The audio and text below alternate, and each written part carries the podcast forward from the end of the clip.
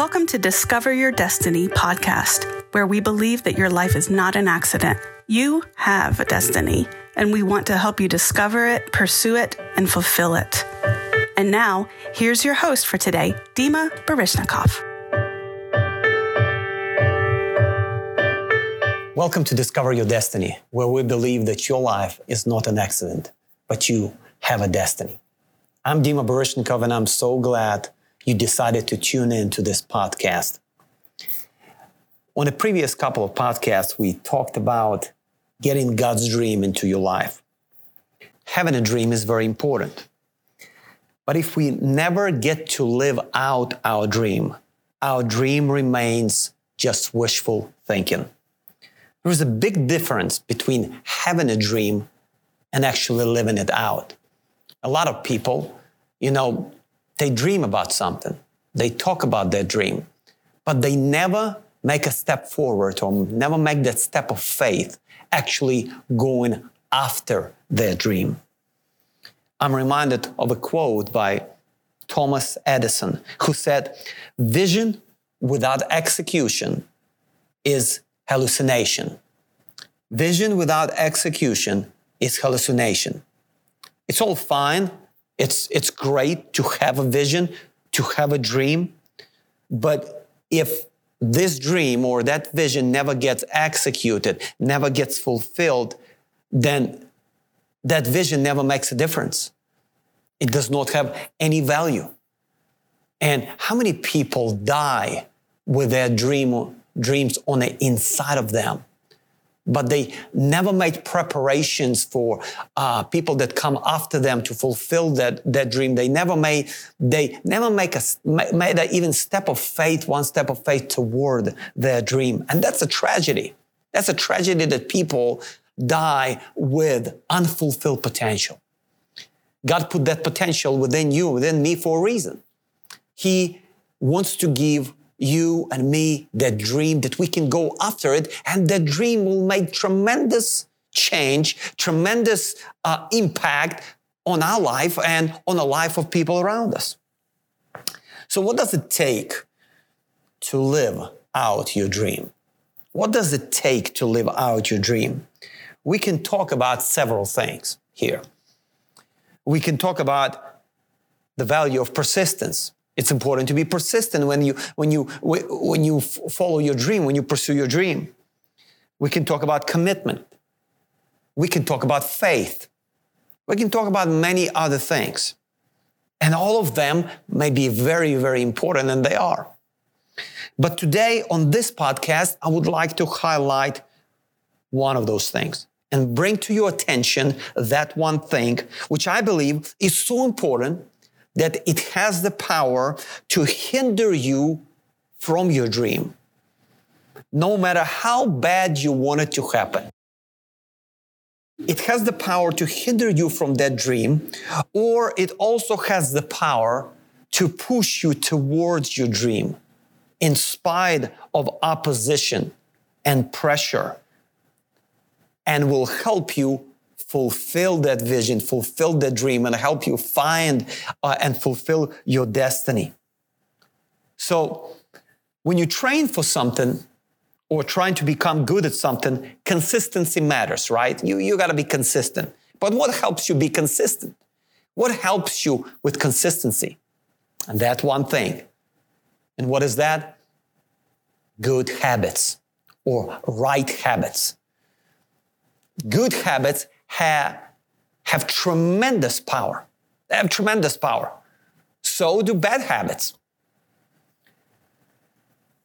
I would like to come back to the, to the story, to the story of Daniel I mentioned on the previous, a couple of previous podcasts. Daniel was that Jewish boy who was carried into exile, Babylonian exile, when probably he was in his early teens. He lived in a pagan culture all his life. And in spite, and in, in, but in spite of the pressure to conform, he found a way to actually thrive in that pagan Babylonian culture, to thrive without compromising his faith, his character, his commitment. And in chapter 10 of the book of Daniel, we find Daniel praying and fasting before God for 21 days. And as I mentioned before, at, at, the time of fasting and praying, in that chapter 10, we find Daniel already an elderly man. He was an elderly man, probably in his 80s. And Daniel here praying and fasting before God. And, and I want to bring to your attention that he didn't pray here because he was in crisis. Prayer was not something Daniel did only when he got into trouble, only when he was experiencing attack. Of course, he, he was praying when uh, um, maybe an adversary was coming against him at the time of pressure. He was praying, but he also prayed regularly. Prayer was not something that he did occasionally. It has been his habit for a long time. It was a discipline that he developed since childhood. Daniel developed habits and disciplined spiritual habits, spiritual discipline that were with him all his life. So whether it was when he was a young man and carried into this Babylonian captivity, he prayed. When he was thrown into the lion's den for praying, he never stopped praying. He was praying three times a day, whether someone sees, whether someone saw him or not, whether someone liked the fact that he was praying or not. He developed those habits that stayed with him, that helped him be consistent and help him keep praying and keep maintaining his commitment to God, regardless of the pressure he was experiencing on the outside. Daniel was responsible for his own habits. And my question to all of us today to myself personally, I have to think what habits are we developing? Because every day you develop habits. Even, even when you don't realize you have a lot of habits in your life, a lot of things you do in life that you never think about. It just, it just, you do them every day. You, you don't, you do not even think about why, because those things become habitual. You don't think about it. You don't plan on doing them. You just do them. They're, those are habits that you developed. My question only, what kind of habits are those? What kind of habits are we in the process of developing now? Complaining? Playing victim's card? Blaming others? Cutting corners in life? Or constantly running away from the slightest challenge, when the life gets hard, when, when you experience the slightest pressure, your answer to that is flight you, you fleeing from it, you running from it. Your answer is to run instead of facing it. Or maybe the habits that you develop in your life is commitment, discipline, not giving up, but persevering, studying, growing. Are those habits making you better follower of Christ? I just want us to think about what habits are we developing or what habits we already developed and how and realize and be self-aware. Now how those habits now influencing our life our personal life and especially our walk with god. How do they influence us pursuing god's dream? People dream about doing many things but often what is holding them back is not the lack of desire they want to fulfill that dream. They want to go after God's dream. They want to see great things. But what's holding them back is not actually their desire, but it's their daily habits. That's what's holding them from their dream. It's their daily habits. Their daily life is not structured in a way that would allow them to pursue their dreams. The structure that those habits formed around their life do not allow them to pursue their dreams. People get inspired, but lack of daily discipline, but lack daily discipline rather to act on that inspiration. People get inspired and motivated, but they lack those good habits to be consistent with moving forward.